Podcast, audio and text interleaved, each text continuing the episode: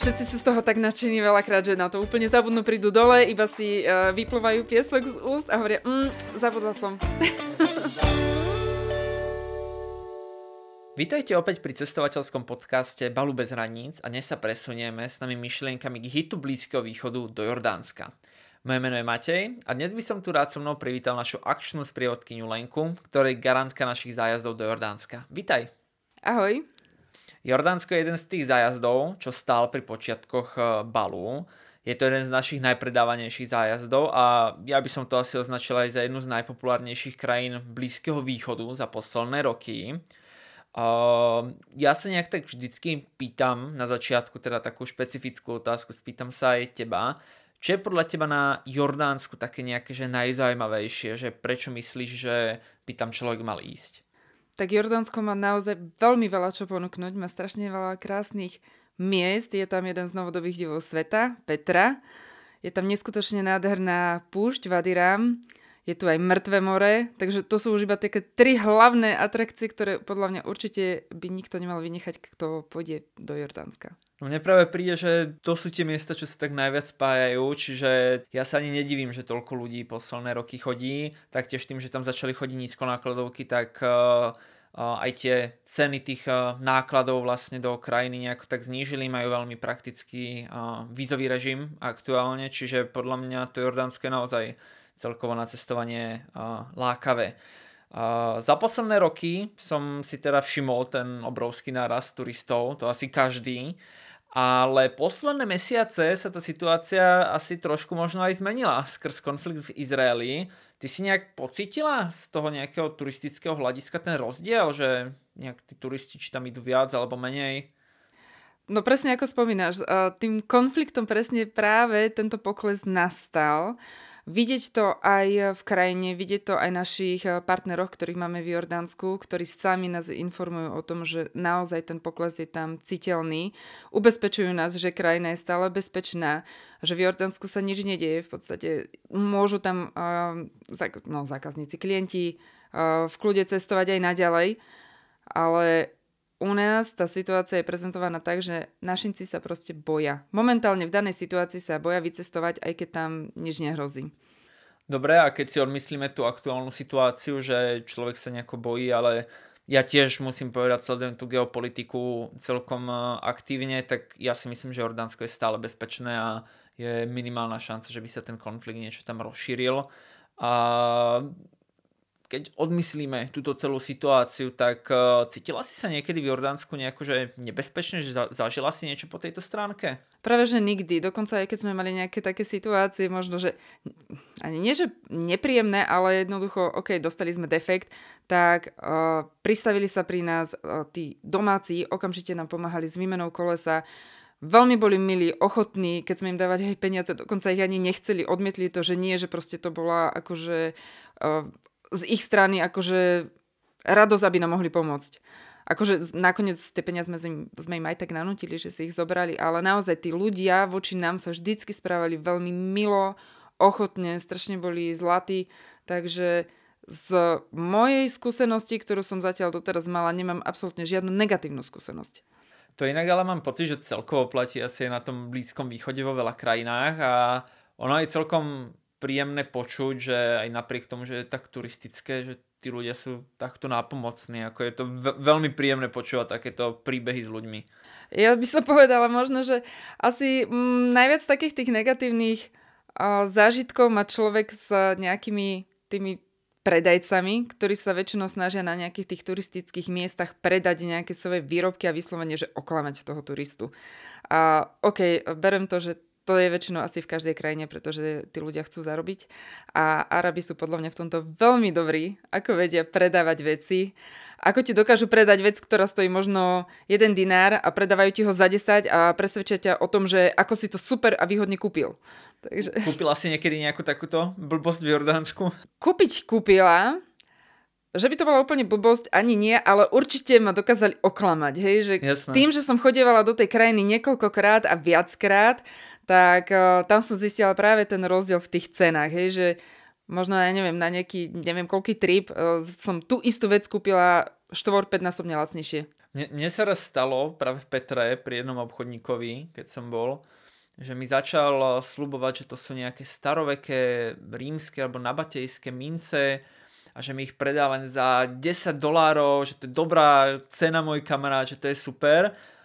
A ja som ako nechcel, ja som sa nechcel len tak pozrieť a jak som už odchádzal, tak už znižoval. 5, 4, 3. Až skončil pri nejakom eh, jednom doláre alebo euru nekúpil som to aj tak, ale to len ako ukázalo, že proste blbo, že asi takú starožitnosť by niekto nepredával za 1 dolár, čiže ako vedia byť asi na tých najturistickejších miestach ešte väčší špekulanti si viem predstaviť. A zrovna keď už si spomenul tieto mince, tak eh, to je jedna z vecí, na ktoré nás upozorňuje aj náš vlastne lokálny sprievodca, ktorého máme v Jordánsku absolútne ignorovať týchto ľudí s týmito mincami, pretože sú to fejky. Myslím, že to asi dáva logiku úplne, keď človek vidí aj s tými cenami, jak sa tam narába.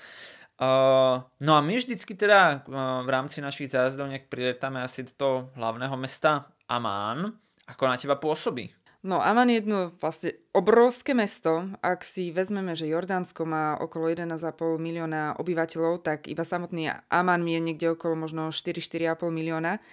Takže skutočne veľká koncentrácia ľudí je práve v tomto hlavnom meste. Takže Aman má naozaj veľmi veľa čo ponúknuť. Čo my tak najčastejšie chodíme, tak býva väčšinou uh, modrá mešita, kde si povieme aj vždycky históriu, je to veľmi zaujímavé. Chodíme sa pozrieť Citadelu, uh, ktorá je nad mestom, nad vlastne tou najstaršou časťou a dole pod ňou sa nachádza obrovské rímske divadlo, ktoré ešte stále aj v súčasnosti funguje a konajú sa tam napríklad koncerty. Čo mám napríklad ja osobne veľmi rada, tak je uh, kúsok od tohto divadla, také, um, taký lokálny trh, kde je neskutočné množstvo tých obchodníkov, predávajú tam tú čerstvú zeleninu a iba tam sa prekrikujú a kto vlastne zakričí viacej, aby predal čo najviac toho svojho tovaru. Je to strašne krásne, veľmi sa mi to páči a je to veľmi také aj popremiešané, že v jednej časti je tá zelenina, ovocie, prejde o pár metrov ďalej, tam má koreniny, potom sú tam ďatle, potom sú tam nejaké semiačka, kávy, sladkosti, baklava, no proste fakt, že asi mám pocit, že človek tam dokáže nájsť úplne že všetko. Takže tú atmosféru tohto trhoviska tu mám veľmi rada a veľmi rada tam chodím aj s klientami, ktorí si to tiež akože užívajú. Bože, strašne milujem takúto tú živelnosť tých tržníc, špeciálne v tom uh, arabskom svete, lebo to človek má pocit, že dostáva stále nejaké také tie zážitkové impulzy snáď asi každú sekundu. Ja musím povedať, že uh, mne ten Aman stále tak nejak pomedzi prsty uteká, že ja keď som tam bol pred niekoľkými rokmi, tak ja som až na sever do Amanu nešiel, ja som tedy prechádzal z Izraela, keď tam bol teda ešte trošku kľudnejšie ako tieto mesiace. A teraz, keď sme šli do Sýrie, tak sme vôbec na, na mne vychádzal čas na to, aby sme si pozreli Aman. Ale z toho, čo počúvam od každého, tak to mesto ozaj stojí za to a keď som to videl z autobusu, tak ono je celkom tak v kopčekoch vlastne, celý ten Amán. A mne sa páčilo, že tam na ten prvý pohľad také staré, jednoduchšie aj budovy človek nájde nejaké také tie štvorcové ako keby. No celá tá panoráma toho mesta pôsobí ozaj pekne, musím povedať. Ono je to aj tak rozdelené, že my aj keď prechádzame autobusom napríklad alebo autom cez to mesto, tak presne tam vidno jednotlivé tie časti, hej, ako sa, ako vyzerajú tie budovy, aj tie fasády. A presne toto aj hovoríme si s klientami vlastne na zajazde, že v ktorej časti, aké možno tie lacné alebo drahé oblasti sú, hej, a ako je to aj zvýraznené farbou tých fasád a tých domov, takže je to fakt zaujímavé, lebo keď si cez to prechádzame a ešte na to niekto upozorní, tak naozaj ten človek si to všimne. Možno keby tú informáciu nemal, tak proste prejde a jednoducho to vníma iba ako nejaké budovy. No a teda jedna z najdôležitejších pamiatok Blízkoho východu, ktorá nie až tak ďaleko od hlavného mesta Aman, tak je uh, Džeraš. Uh, čo je toto za miesto, prosím ťa? Džeraš je po Petre asi druhá najnavštevovanejšia pamiatka Aha, v Jordánsku. Áno. Je to vlastne uh, grecko-rímske mesto, jedno zo miest Dekapolisu a volá sa to aj Pompej Blízkeho východu, pretože je veľmi zachovalé, bolo vlastne takisto pod uh, nánosmi hliny, nebolo to sopka, ale boli to, bola to hlina. A tiež v podstate nedávno, niekoľko uh, pár desať ročí dozadu uh, toto miesto objavili a začali sa tam konať vykopávky, ktoré v podstate trvajú ešte aj do dnes, do dnešného dňa. A dokonca, keď si človek prechádza aj cez toto mesto, tak tam môže vidieť na obrázkoch, ako to bolo možno pred 40 rokmi a okolko napríklad tá zemina ubudla teraz, hej, okolko sa to vlastne odkryli tie dané pamiatky. Je to veľmi krásne zachovalé mesto. Každé mesto bolo venované nejak, nejakému bohovi. Hej. Patronkou mesta bola vlastne Artemis, Takže je tam aj obrovský Artemidin chrám, oproti nej sa nachádza aj Dio chrám, ale práve tento Artemidin chrám napríklad sa nachádza vyššie. Aj vlastne na základe toho sa vie, že tento chrám bol dôležitejší. Je tam veľmi krásne ovalné námestie so stĺporadím. Aj do dnešného dňa, takisto aj tu sa koná veľmi veľa takých uh, významných uh, akcií daného mesta. Bývajú tam tiež rôzne koncerty, sú tam krásne aleje, veľmi zachované, takže naozaj človek, keď sa prechádza cez toto mesto, tak cíti obrovský kus histórie. Je tu niekoľko kostolov. Kostoly vieme spoznať tak, že majú vlastne na zemi mozaiku. Je to taký základný prvok. Ako náhle vidíme na zemi mozaiku, vieme, že tam bol kostol. Takže podľa toho sa to dá veľmi jednoducho e, špecifikovať. Je tu hypodrom, kde sa napríklad konali zápasy či už gladiátorov alebo vlastne pretekári, kde boli koče, hej, s koňmi, tak aj cez toto miesto si prejdeme. Tak, tak ono v podstate tá história, keď si tak človek začne tak vizualizovať, čo sa tam všetko mohlo uh, diať, že nejaké modlitebné miesto, nejaké závody v podstate, tak viem, že niektorí ľudia si to radi tak vizualizujú, tak prežívajú, že čo sa dialo na tých starovekých miestach, tak je vlastne akože úplne dokonalé pre takýto druh ľudí. No najlepšie je, keď sa ide vlastne cez tie hlavné uh, ulice, tak uh, v strede je tiež fontána, kde presne si keď si tak človek vie skúsiť nejako predstaviť, že ako to mohlo vyzerať v minulosti a ako tam boli jednotlivé tie stánky, hej, s tými obchodníkmi a predávali tam jednotlivý ten svoj tovar, ako na tej aleji mali dokonca, aj doteraz je tam vidno také miesta, také ako keby očka, ktoré sú vytesané vlastne v obruvníkoch, kde si mohli tí obchodníci priviazať kone, ako je tam vybudovaný vlastne kanalizačný systém, jednotlivé aj tie dlažby, ako mali už usporiadané, tak boli urobené tak, že išli ako keby diagonálne, s tým, že keď pôjdu koče, tak jednoduchšie sa im bude chodiť po tých diagonálach, ako keby boli urobené vlastne iba rovnobežne. Takže je to fakt zaujímavé a naozaj to dýcha takou krásnou históriou, keď si cez to človek prejde a je to veľmi zachovalé miesto. Ak by som to napríklad porovnala s ďalším mestom, tiež zo skupenia tohto Dekapolisu, tak je to na severe Umkais, ktoré nie je až tak úplne takto dokonale zachované, ako napríklad je Džeraš. A Umkajs je napríklad veľmi významné aj tým, že kúsok odtiaľ je Galilejské jazero, kedy si sa volalo Galilejské more, sú tam golandské výšiny a veľmi veľa ľudí napríklad fascinujú, keď vidia tieto golandské výšiny naživo, pretože si ich predstavovali úplne inak. A ako si to väčšinou ľudia predstavujú? Oveľa vyššie. To sú len vlastne také keby drobné kopčeky, nie? Áno, nie sú až také výrazné, ale inak napríklad máme z tohto miesta jednu veľmi krásnu uh, spomienku, keď sme tam boli s klientami na zajazde a vlastne raz nás zastavili nejakí sekuritiaci, že aby sme sa dali na bok a že iba nech sa nepohybujeme, nech nechodíme po tých daných pamiatkách, že nech tam ostaneme, lebo je tam nejaká významná návšteva, tak sme ostali a chvíľku na to vlastne išiel oproti nám princ Charles s Kamilou, takže v tom čase ešte bol iba princej, tak uh, to bol naozaj skutočne zážitok. A jedna z našich klientiek ho pozdravila, tak uh, on sa k nám, že hello from Slovakia, on sa k nám uh, prihovoril, prišiel k nám, zastavil sa, porozprával sa s nami, fakt, že bol možno meter od nás, takže bol to naozaj veľký zážitok.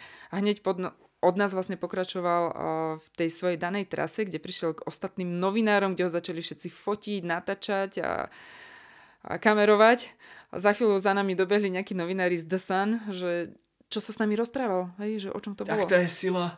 To je úžasné, to je fakt zážitok ako do konca života, lebo však to, ta, takto významnú osobnosť z kráľovskej rodiny britskej to človek nestretáva len tak, kto by si pomyslel, že idem si na dovolenku do Jordánska, tam stretnem prince Charlesa. Ako naozaj v tom čase celá skupina boli z toho veľmi nadšení, takže a bolo to v podstate prvý deň nášho zájazdu, takže to bola taká celkom topka tak uh, sú strašne smiali všetci, že tak čo im pripravím na budúce, že ešte mi ich prekvapím. No musíš niečo vybaviť aj na budúce zaujímavé. Uh, ono v podstate aj pre poslucháčov, Golandské výšiny sú aj z uh, aktuálneho hľadiska pre niektorých ľudí dosť zaujímavé. Uh, kvôli tomu, že aktuálne Izrael v zásade okupuje tieto, toto územie, ktoré pôvodne patrí Sýrii. Aj tam jeden čas boli celkom drsné boje a celé by to malo byť z jednej strany zaminované. Čiže pre veľa ľudí to môže byť aj z týchto moderných dejín keby dosť zaujímavé miesto. Inak Umkajs nie je až taká úplne mainstreamová oblasť. Nechodí tam zase až tak veľa turistov. Jednak je to dosť na severe, takže nie je to pre nich až tak možno zaujímavé. Čiže taký neturistický typ, hej? Uh-huh. Ale je to krásne a určite to stojí za to. No a ty si teraz spomínala v Džerašie nejaké teda pozostatky kostolov. To si človek, čo možno nejak uh, nesleduje Blízky východ nespojí až tak hneď v prvom momente, že väčšinou človek rozmýšľa nad tým islamom, ale tieto končiny sú dôležité aj pre nejakú tú históriu kresťanstva. No a je tu aj zo pár nejakých dôležitých biblických miest. Vedela by si nejaké vypichnúť? Práve už pri tom spomínanom Unkajse, ako je to Galilejské uh, more, tak k tomu bol vlastne jeden z biblických príbehov, kde Ježiš vyhnal posadnutého uh, do čriedy ošípaných a tí potom vlastne sa rozbehli z útesu a skončili vlastne v tomto mori. Takže toto je jedno napríklad z miest. Ďalším takým významným miestom je aj Betánia, kde bol pokrstený aj Ježíš vlastne Janom Krstiteľom. Kúsok odtiaľ je hora Nebo, kde sa spája vlastne s Mojžišom, ktorý odtiaľ videl zaslúbenú zem. Takže tých miest tu je naozaj veľa. Častokrát sme ešte chodívali aj na uh, pozostatky hradu, kde Salome tancovala Herodovi a vlastne vyžiadala si ako dar za tento tanec, hej, ako nejakú odmenu, práve hlavu Jana Krstiteľa, ktorý tam bol väznený dva roky. Takže chodíme sa pozrieť aj na toto miesto, a volá sa to Mukavír, kde bola táto pevnosť, je odtiaľ nádherný výhľad aj na Mŕtve more. A ja k tomu pridám zaujímavý fun fact priamo. Ja som teda bol tento rok na mieste, kde je priamo hlava Jana Krstiteľa, to je v Sýrii, v Damašku. Sme tam mali vlastne zájazd.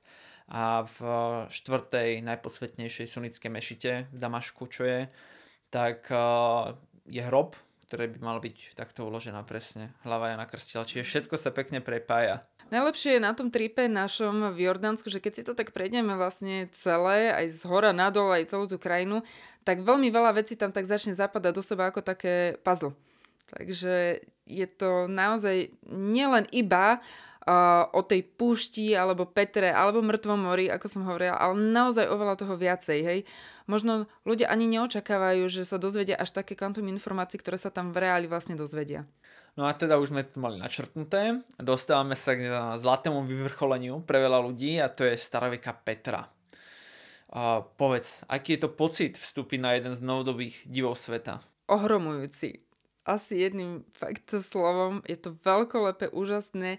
Už sa mi neraz stalo, že keď prvýkrát zhliadli niektorí klienti práve pokladnicu, čo asi väčšina ľudí si spája s Petrou, tak sa až rozplakali od dojatia. Ešte predtým, ak by som možno sa dostala úplne že k tej Petre, tak veľmi by som vyzdvihla práve napríklad takú tú úžinu sik, ktorou sa tam práve človek dostane. Je to asi cca 800 metrov dlhý úsek medzi krásnymi pieskovcovými masívmi a naozaj, že je to zažitok, keď človek tadiaľ prechádza. Podľa toho, ako je slnko na oblohe, také to má farby, takže to hrá od uh, oranžovej, žltej, hnedej, fakt rôznymi odteňmi, takže vždycky v každom um, čase dňa to má úplne inú farbu. A naozaj, že človek si tam, jak sa povie, ide oči vyočiť miestami. A v závere, keď prejde úplne posledným úsekom, tak sa zrazu pred ním objaví práve tá Petra, hej, ten, tá pokladnica, to, čo poznáme najviac, hej, že čo si my spojíme s tým názvom Petra, tak uh, skutočne ten, ten prvotný taký wow efekt má asi každý. Ja inak keď som vstupoval teda do Petry, ale to som mal ešte 18 rokov, bola to jedna z mojich prvých ciest vôbec mimo Európu v zásade. Čiže som nemal veľa skúseností. Ja som vôbec nevstupoval cez tento priesmik SIK, ktorý je tak známy, že mm. máte tak vybiť ten dých, keď cez ňo prejdeš až ku teda tej, tomu highlightu, k tej pokladnici. Ale mňa tam zachytil nejaký teraz uh, pán s cedulkou, že vraj oficiálne proste z nejakého toho stafu, ktorí pracujú okolo Petry a ponúkol mi, že nech sa nič nebojím, že zoberie ma o mnoho lepšou cestou. Tak sme išli hore, niekde do, na niek- cez nejaké kopce, asi hodinu a pol pešo, takou obrovskou obkružnou cestou. Bolo to super, bolo to pekné, ale tam som presne spoznal to, že nemôžem byť taký naivný, keď cestujem uh, hoci kde, ale tak uh, eh, 18 rokov vtedy a celý čas hovoril o tom, ako sa dohodneme na cene potom, že nič sa nemám báť, že je to na mne, že to je v poriadku. Teraz už viem, dobre, to je tradičný akože trik v takých tých turistických uh, uh, miestach, končinách, uh, či už v Ázii alebo aj na Blízkom východe.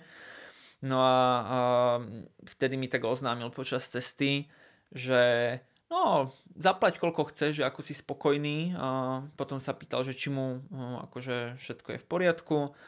A tak spomenul medzi rečou, že bežne mu ľudia platia 50 eur na osobu v prepočte.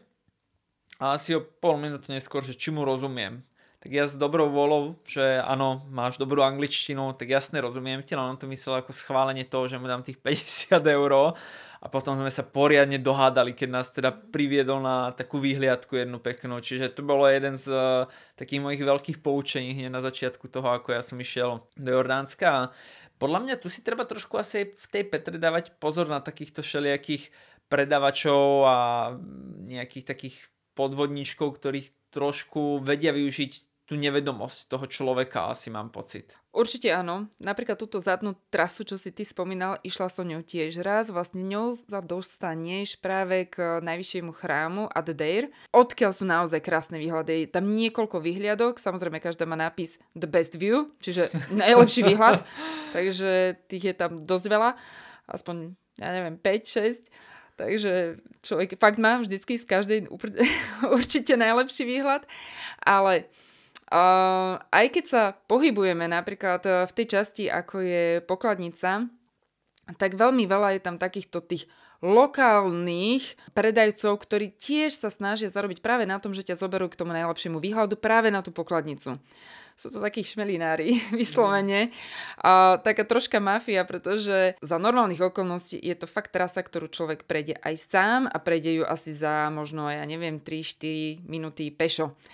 Samozrejme, oni ťa budú presviečať o tom, že to tam nemôžeš ísť, to musíš mať sprievodcu, musíš im zaplatiť a dostaneš sa hore, môžeš si urobiť tie krásne fotky a dáš si tam čajíček a neviem čo. A v skutočnosti majú tam aj policajtov, ktorí majú na toto dozerať, ale je to nejak tak premočané. Jednoducho vidia to, vidia to, čo sa tam deje, vidia, že ošklbávajú vyslovene tých turistov, zarábajú na nich, ale proste stále sa to deje.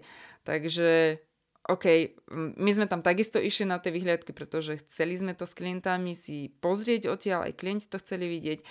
Takže museli sme zaplatiť teda za túto čiastku, aj keď reálne sme toho akože v úvodzovkách sprievodcu nepotrebovali, hej, lebo tie 3 minúty alebo 4 pešo človek si vidí aj sám.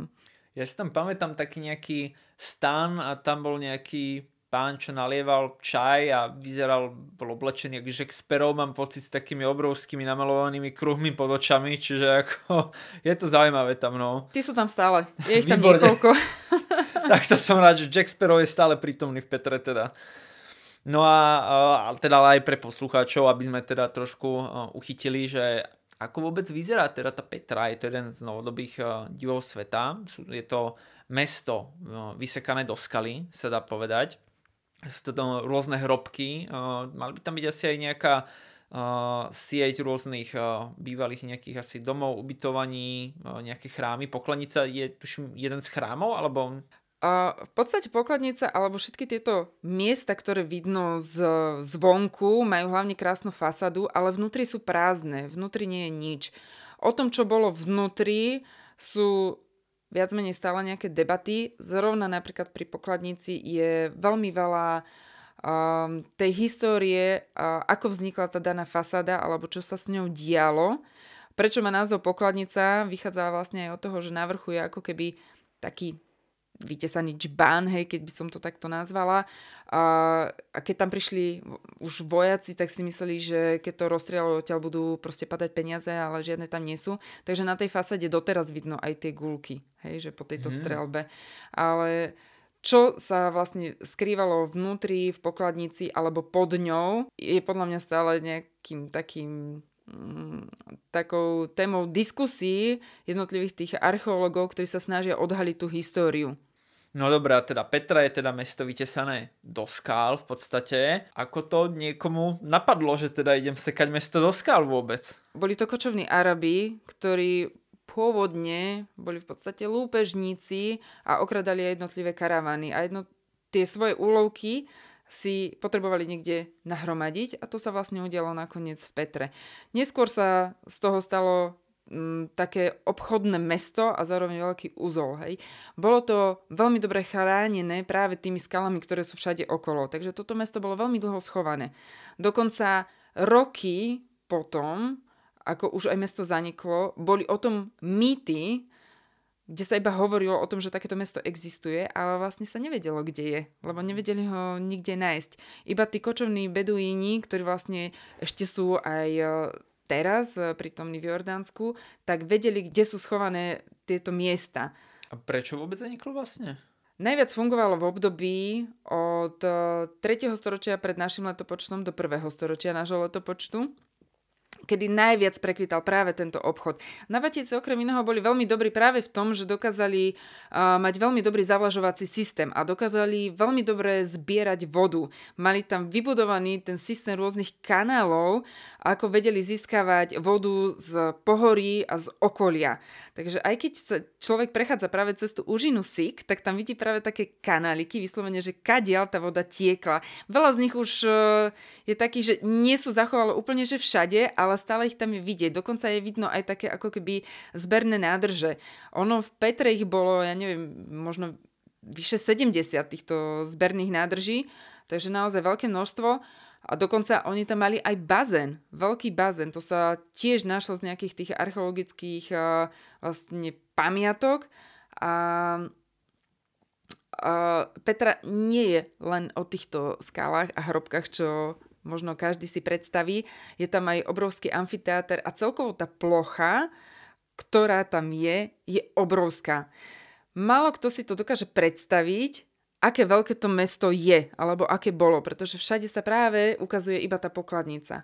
Ale v reáli naozaj my si tam za deň prejdeme možno 20 až 30 tisíc krokov, takže ľudia sú naozaj aj unavení, ale ukážeme si tie najkrajšie miesta, čo tam vlastne tá Petra ponúka aj e, jednotlivé tie hrobky alebo kláštory, ktoré tam boli, vieme ísť do nich, dovnútra, vieme sa cez to poprechádzať, vidieť tam nádherné tie farby toho pieskovca, v ktorom to bolo vytesané, takže naozaj je to zaujímavé. Tu musím ako potvrdiť, že tá veľkosť Petry, keď som tam šiel, som si to predstavoval výrazne menšie ale to je ozaj od rána do noci do záverečnej, tam človek vie non-stop chodiť a niečo preskúmavať. Ja si dokonca trúfam povedať, že kto má pomalšie tempo a chcel by úplne každé zákutie tam preskúmať, čo je ako dostupné, tak si v pohode dva dní môže zobrať a bude tam mať podľa mňa čo vidieť asi. Určite áno a hlavne keby chcel ísť na každú vyhliadku, tak za jeden deň to proste nie je možné stihnúť. Predpokladám, že každá bude tá najlepšia vyhliadka. Uh, no ale teda to znie ako ozaj veľa chodenia. Uh, vieš si ale v Jordánsku je niekde teda oddychnúť? Práve po tej Petre, keď si ju prezrieme a dáme si večeru, takú skoršiu, tak uh, máme taký relaxačný program, že ideme do párnych hamam kúpelov. Och, to milujem tak uh, veľa ľudí to nepozná, alebo majú strach, alebo nevedia, čo si majú pod tým predstaviť, takže vždycky im vopred poviem, o čo sa jedná a vyskúšajú si to v reáli naživo. Vyzerá to tak, že vlastne ideme do miestnosti, kde je vyslovene fakt, že veľmi, veľmi hustá para, asi taká, že niekedy nevidíme na seba, aj keď sme od seba iba 2 metre, ale proste nevidíme sa, a, kde tá koža zmekne, naparí sa, možno sme tam nejakých 20-30 minút, potom si nás postupne začnú brať tí jednotliví masery do vedľajšej miestnosti, lahneme si na také horúce vyhriaté kamene a tam nás ako keby idú zodrať zo starej kože, doslova. Takže oškrabu nás, hej, s takými špeciálnymi rukavicami z tej starej kože, uh, oblojú čisto vodou a následne na to, keď už sme úplne takí z kožičkov, jak babetko, nás pošlo zase vedľa do ďalšej miestnosti, kde nasleduje uh, mydlová masáž. A je to strašne príjemné. Uh, tento pobyt možno dvoj, troj hodinový si naozaj všetci užívame a častokrát, keď odchádzame práve z týchto hamanu, hamamov, tak uh, klienti mi povedia, že ja som teraz tak zrelaxovaná, že ja by som si dokázala predstaviť znova aj zajtra ešte raz, že by som prešla celú Petru. No a keď zamierime južnejšie trošku ešte od Petry, to už inak tak prechádzame pekne od severu na juh postupne, tak uh, dostávame sa k jednému tiež ďalšiemu veľkému highlightu, to je púšť Vadirum. Veľa ľudí si nejak vizualizuje, že púšť vyzerá všade na svete rovnako, čo úplne tak nie je. Aký máš ty pohľad na Vadirum? Ako na teba pôsobí? Milujem to tam. Je to jedno z najkrajších miest, podľa mňa, ktoré v Jordánsku môže človek vidieť a zažiť. Je to presne ako hovoríš, nie je to klasická púšť, ako by sme si predstavili Duny, ale je to skalnatá púšť, takže je tam veľmi veľa rôznych skalných týchto útvarov, medzi ktorými sa pohybujeme na jeepoch a buď si mm, prejdeme jednotlivé tie e, skalné útvary, zastavíme sa tam, vyšlepeme si, ideme sa na to pozrieť, sú tam vytvorené rôzne také skalné mosty, cez ktoré môžeme mm, sa prejsť, alebo sú tam také nejaké trhliny, úseky, kde takisto boli vlastne zmienky tých pôvodných hej, kočovníkov, ktorí tadiaľ prechádzali aj s karavánmi a potrebovali sa zastaviť tak, aby si tie napríklad ťavy oddychli alebo mohli tie zvieratá napojiť tak zo všetkého sú tam nejaké uh, poznatky, je to veľmi krásne, je to zaujímavé. Máme tam miesta, kde uh, sú napríklad vytvorené aj nejaké takéto, že pieskové, ani nemôžem nazvať, že duny, ale jednoducho je tam proste piesok, kde si zoberieme napríklad uh, snowboard a skúšame sa na tom šmiknúť nadol. Takže taký sandboarding. Mm. Uh, Nede to tak ako na snehu, není to taká rýchlosť, ako dokážeme vyvinúť na snehu, je to oveľa, oveľa pomalšie, aspoň na tomto konkrétnom uh, piesku vo Vadiram. Uh, je to ale určite uh, zážitok, keď sa takto máme spustiť. Väčšinou vždycky dávam všetkým informáciu, aby si dávali pozor, že nech si ľudia fakt zavrú ústa a pre istotu nech si dajú okuliare, aby im ten piesok nešiel do očí alebo do úst. Samozrejme, všetci sú z toho tak nadšení veľakrát, že na to úplne zabudnú, prídu dole, iba si uh, vyplovajú piesok z úst a hovoria, mm, zabudla som. Ale za ten zážitok a nadšenie to určite stálo. Áno. no a uh, pokiaľ viem, tak teda vy tam vždycky spíte. Uh, tam máte nejaké stany? Uh, my tu vlastne máme ten program, že prespávame u uh, takých tradičných beduínov, ktorí stále žijú tým klasickým tradičným spôsobom. Žijú tou púšťou, sú tým spätí a nevedia si predstaviť život ani nikde inde. Dokonca ani mimo Jordánska veľakrát ani necestujú, ani ich to neláka. Pre nich je život púšť. Tak uh, v týchto klasických ich tradičných stanoch spíme. Nie sú to také stany, ako si my predstavíme. Naše klasické stany, ktoré by sme zobrali na stanovačku. A tu si môžeme predstaviť ako keby domček, normálne je postavený na takých štyroch koloch, práve kvôli tomu, aby napríklad nejaké mm, nechcené zvieratka neprišli do stanu. A vnútri sú dve postele, častokrát tam nie je ani okno, ale je to iba zavreté takou vlastne stenou, hej, vnútri ako keby to bolo potiahnuté buď nejakou látkou alebo ako kobercom. A postel a také veľké, veľké hrubé teky sú tam. Ako znie to fantasticky, ja si viem predstaviť, že aj ten východ a slnka, západ slnka, že to musí byť nádhera teda pozorovať odtiaľ. Ešte krajšie ako toto možno je nočná obloha, pokiaľ je no, lebo tam nie je absolútne žiadny svetelný smog a to, čo človek tam zažije, tak je neskutočné. Tá nočná obloha je neuveriteľná. Tam nádherne vidno uh, mliečnú dráhu. Častokrát sa ma niektorí klienti pýtali, a to čo je toto, to biele? A hovorím, no to je mliečná dráha. A oni tam strašne z toho prekvapení, mm-hmm. že to takto vyzerá. No áno. Ale pokiaľ je spln, tak to tak nevidieť, lebo ten mesiac to fakt naozaj veľmi veľa osvetlí. Dokonca fakt, že vtedy vidí človek aj obrovský teň na tom piesku, hej. Tak uh, ideálne je to počas novu. No ja musím povedať, že je to ozaj unikátna púšť tiež z mojej, z mojej osobnej skúsenosti a ono si to inak všimli, tú krásu aj na niektorých vyšších miestach a tam sa natáčalo aj kopec filmov, ktoré sú akože v Hollywoode Uh, neviem už presný zoznam, pamätám si, že Marťan sa tam natáčal mm-hmm. celkom uh, taký známy film a ono, tá púšť je aj dosť známa tým, že ona je taká až pestrofarbná. No však piesok nemá len jednu farbu, ale to sú rôzne otiene. Ona je najčastejšie no. tak dočervená. Mm-hmm. Jeden z posledných filmov, ktorý sa tam natáčal, tak bol film Duna. Aj Duna sa tam natáčala, OK.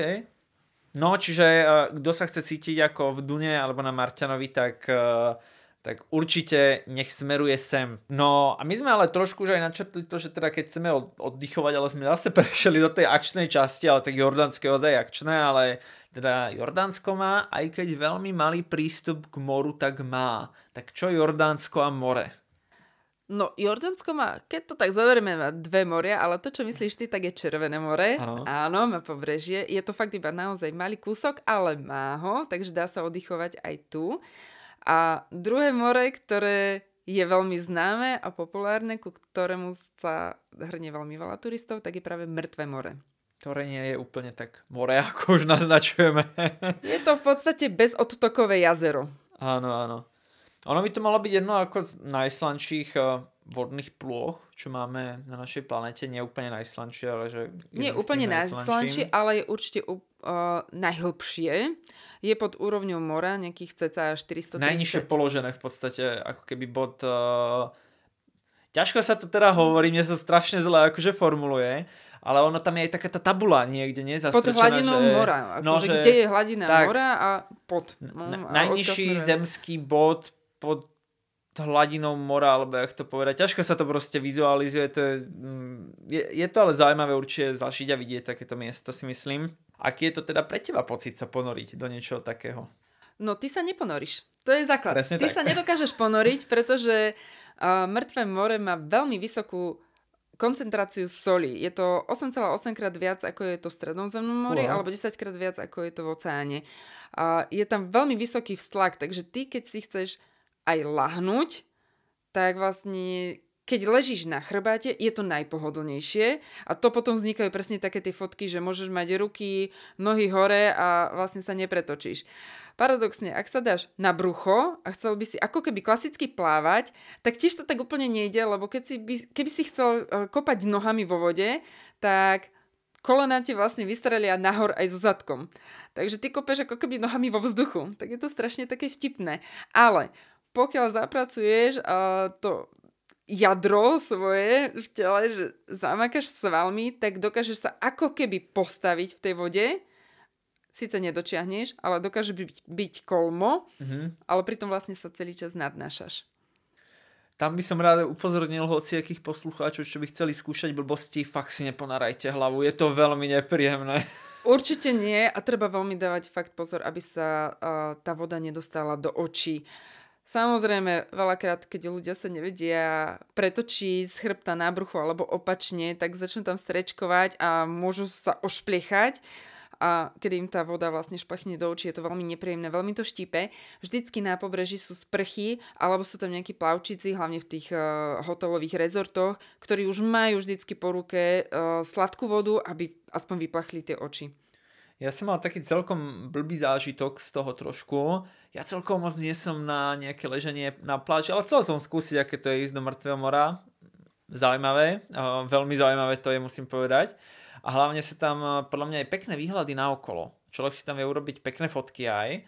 Uh, sú tam vlastne aj tie liečivé bahná, čo ľudia sa tak keby potierajú tým. Skúšala si to? No samozrejme, to, to nemôžeš odísť od mŕtvého mora, ak by si sa nenapatlal tým bahnom. Ano, to ano. sa povinne vždycky všetci musíme napatlať. Najlepšie je, že uh, keď si toto bahno dáme na seba a naozaj keď si ho dáš dole, tak tá pokožka je tak jemná, tak hodvábná, vlačná. E, okamžite, to je fakt okamžitý efekt, to cíti úplne každý. Že či si to dáš na tvár alebo na telo, všade to cítiš, ako náhle si to už e, dáš dole zo seba ako masku, tak okamžite to cítiš. Človek vyzerá trošku vtipne, ale aspoň sú zábavné fotky z toho a je to ozaj aj liečivé teda pre pokožku a verím, že aj príjemné. Čo inak ešte zaujímavá vec, možno k vrtvému moru, čo by som dala, tak e, je to, že keď človek vyjde iba z vody, tak má na sebe ako keby takú olejovú konzistenciu. Má pocit, ako keby mal na sebe taký olejový filter. A pokiaľ sa osprchuje, stačí obyčajná hej voda, že sa troška osprchuje, tak mu je hneď chladno.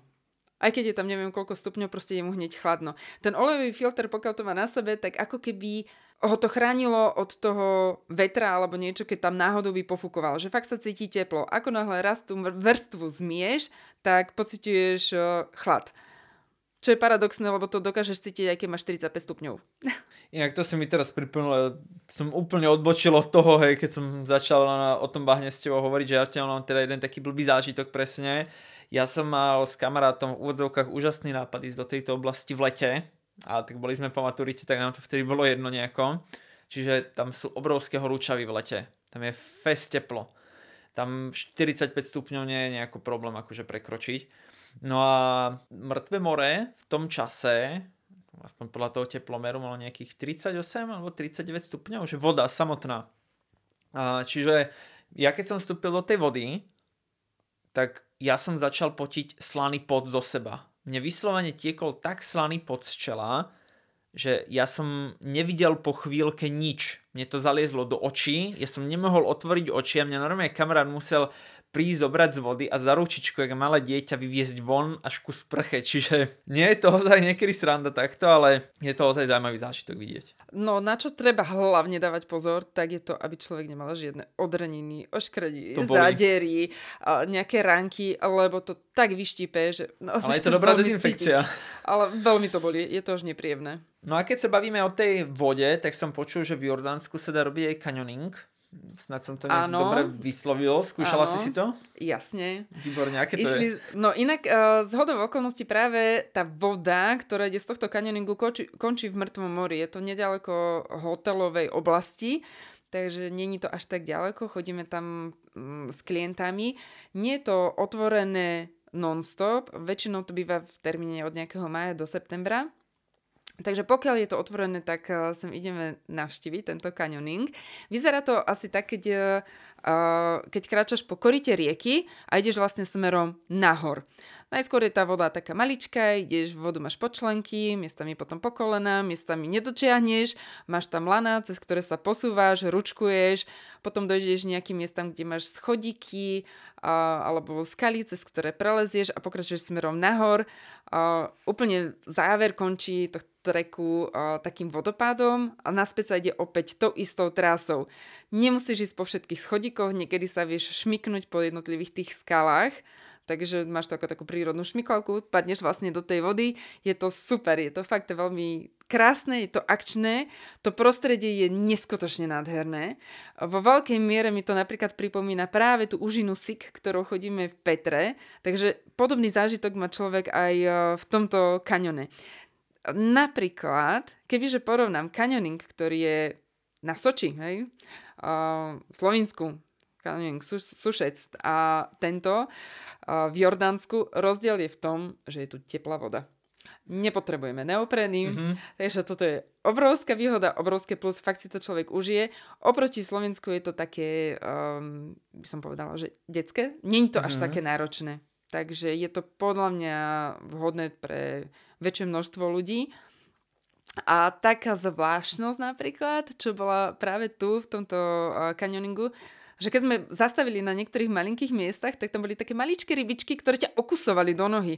A strašne to šteklilo. Také, keď máš v tých obchodoch, kde čínsky pracovníci v podstate okusujú, hej? Také, teda tie no, no, no. rybičky, no, čo Gararufa, tam sú. hej, hej, hej. No tak, uh, lenže vieš, nečakáš to tam a jednoducho mm-hmm. iba kráčaš, niekedy sa zastavíš, iba sa zarozprávaš s niekým a zrazu iba, jo, jo, jo, čo to je, čo to je, čo, čo ma tu štekli. Takže iba sa tak popozeráš. No ako to Jordánsko je neskutočne nabité zážitkami a podľa mňa celkom pekne sa dá logisticky poprepájať, že človek to vie ozaj za dobrý čas veľa stihnúť. Keď ale teda, toto je jedna tá stránka toho cestovania po Jordánsku, ale povedz mi, že čo jedlo v Jordánsku? Jedlo je fantastické. Je to uh, zážitok chutí, uh, je tam neskutočný výber toho, čo oni ponúkajú, neskutočné množstvo, hlavne zeleninových jedál, ale aj mesových. A je to jedno veľké obžerstvo.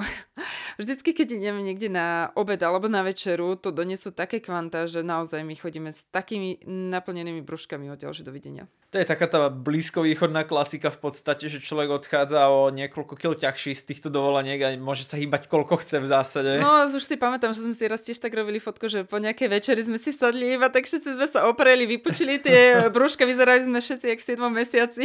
Ale na dezert si vždycky človek nájde miesto, treba povedať. Ako dezert musí no. byť. A je, kto má rád naozaj, že výrazne sladkú chuť, tak podľa mňa na Blízkom východe a Jordánsko vôbec nie je výnimkou, tak ten si teda užije, lebo tie blízkovýchodné sladkosti, tak uh, tam nešetria teda tým uh, presladeným sírupom, čo tam majú. A podobne sladký je teda aj čaj. to, to je legendárne áno, pre. Arabov.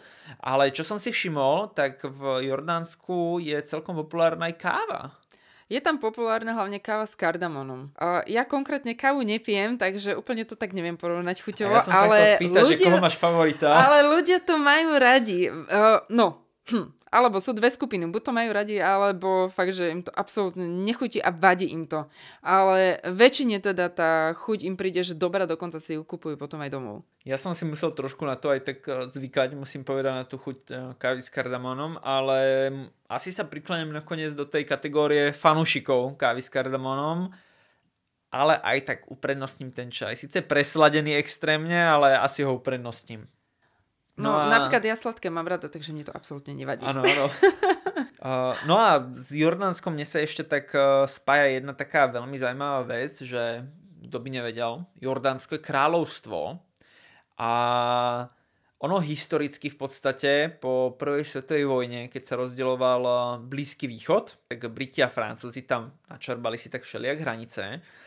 No a tri krajiny, uh, Irak, Sýria a Jordánsko, postupne hej, nejako, uh, mali prirodené svoj rod Hašimovcov, ktorí sú ako kráľovská rodina tam. No a práve Jordánci uh, sú jedni z tých, kde teda Hašimovci pretrvali. Uh, v Iraku ani v Sýrii už dávno, dávno nefunguje dlhé desaťročia uh, tento rod ako kráľovská rodina. Uh, Všimla si si, že aký majú možno lokálci nejako, že vzťah ku tejto kráľovskej rodine, že či si ich nejako že vážia, alebo že aký majú nejako k ním nejaký postoj? Lebo ja som napríklad videl obrazy viackrát, že si vyvešovali niekde. Obrazy mali a nikdy sa nejako nesprávali, že by hovorili o nich nejako neúctivo. A je tam podľa mňa veľmi aj moderná kráľovna. Ľudia ju majú, majú veľmi radi, tak uh, myslím si, že ich vzťah je asi pozitívny. Uh-huh. Nemôžem to úplne hodnotiť tak uh, do detailov, pretože nemala som na túto tému toľko tých debat s lokálnymi. Jasné, jasné. To len tak, že či si si niečo náhodou povšímala. No a ja tak na záver by som sa ešte spýtal tvoje obľúbené miesto v Jordánsku. Vadiram. Výborne, to, to bolo, bolo rýchle. veľmi rýchle. to proste... Čiže lepšie ako Petra za teba. Uh, Áno, akože dlho som sa rozhodovala, Petra je nádherná, úžasná, krásna, ale Vadíram je, to je neskutočné. To, ako náhle človek to raz zažije, tak to je niečo fantastické. Veľmi veľakrát sa ma pýtali ľudia, že a čo budeme robiť na púšti celý deň? A na konci dňa sú úplne ohúrení v úžase, že proste odpadávajú, že wow, že to čo bolo. A ja im potom vždycky poviem, pamätáš si na tú otázku, keď si sa ma pýtal, že a čo budeme robiť celý deň na pušti? Toto. Áno, áno. Takže Vadiram ako neskutočne nádherné miesto, naozaj ako za mňa, každý, kto príde do Jordánska, by to tu určite mal navštívať a nemal by Vadiram vynechať. No a, a vždycky sa snažím teraz nejako ponovom pýtať ľudí, ktorých tu mám ako hostí. A máš iba 5 slov, ktorými by si opísala Jordánsko. Akých 5 slov zvolíš? Fascinujúce, nesputané, a dobrodružné, chutné. A čo by som ešte dala ako piaté?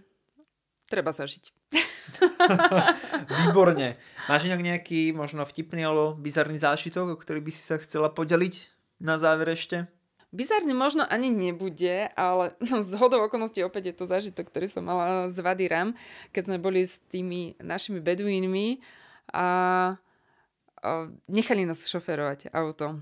Teraz to už nerobia, ale ešte keď sme začínali, tak nás nechali. Tak uh, pre nás to bol fakt, že veľký zážitok a najlepšie ten beduín si sadol proste na kapotu hore. A samozrejme, no čo robíme my? No zopakujeme to po ňom, nie? Ale šoferoval už vtedy on. Takže sme si sedeli tak na kapote a už iba to bolo, že choď rýchlejšie, choď rýchlejšie, choď rýchlejšie a proste strašne sme mali z toho zabavu.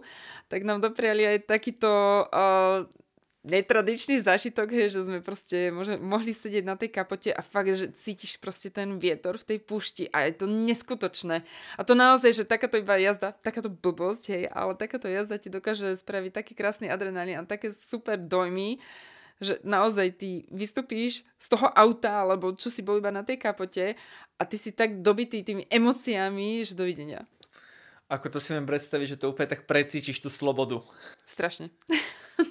No a na úplný, úplný záver, tak si dáme rýchly rozstrel, čiže uh, dám ti vždycky na výber z dvoch možností a ty si musíš bez nejakého obhajovania uh, vybrať jednu z nich, že čo ti lákavejšie. Uh, si pripravená? OK, poďme na to. Amán versus Džerach. Džereš. Mŕtve more versus Červené more. Mŕtve. Petra versus Vadirum. Vadirum, to, to sme je mali jasné. už áno, spomenuté. V rámci Petry pokladnica versus priesmik sik. Sik. Slovenské jedlo versus jordánske jedlo. Hm. Obe. Dobre. Milujem jedlo, toto je ťažká otázka, toto mi nemôžeš Tu dávať. sme na jednej vlne inak. No a aj toto sme mali už trošku objasnené. Káva versus čaj v Jordánsku. Čaj. Výborne, ďakujem ti pekne. Milí cestovatelia, toto bola Lenka a jej zážitky z fantastického Jordánska. Ďakujem za tento príjemný pokec. Ďakujem aj ja.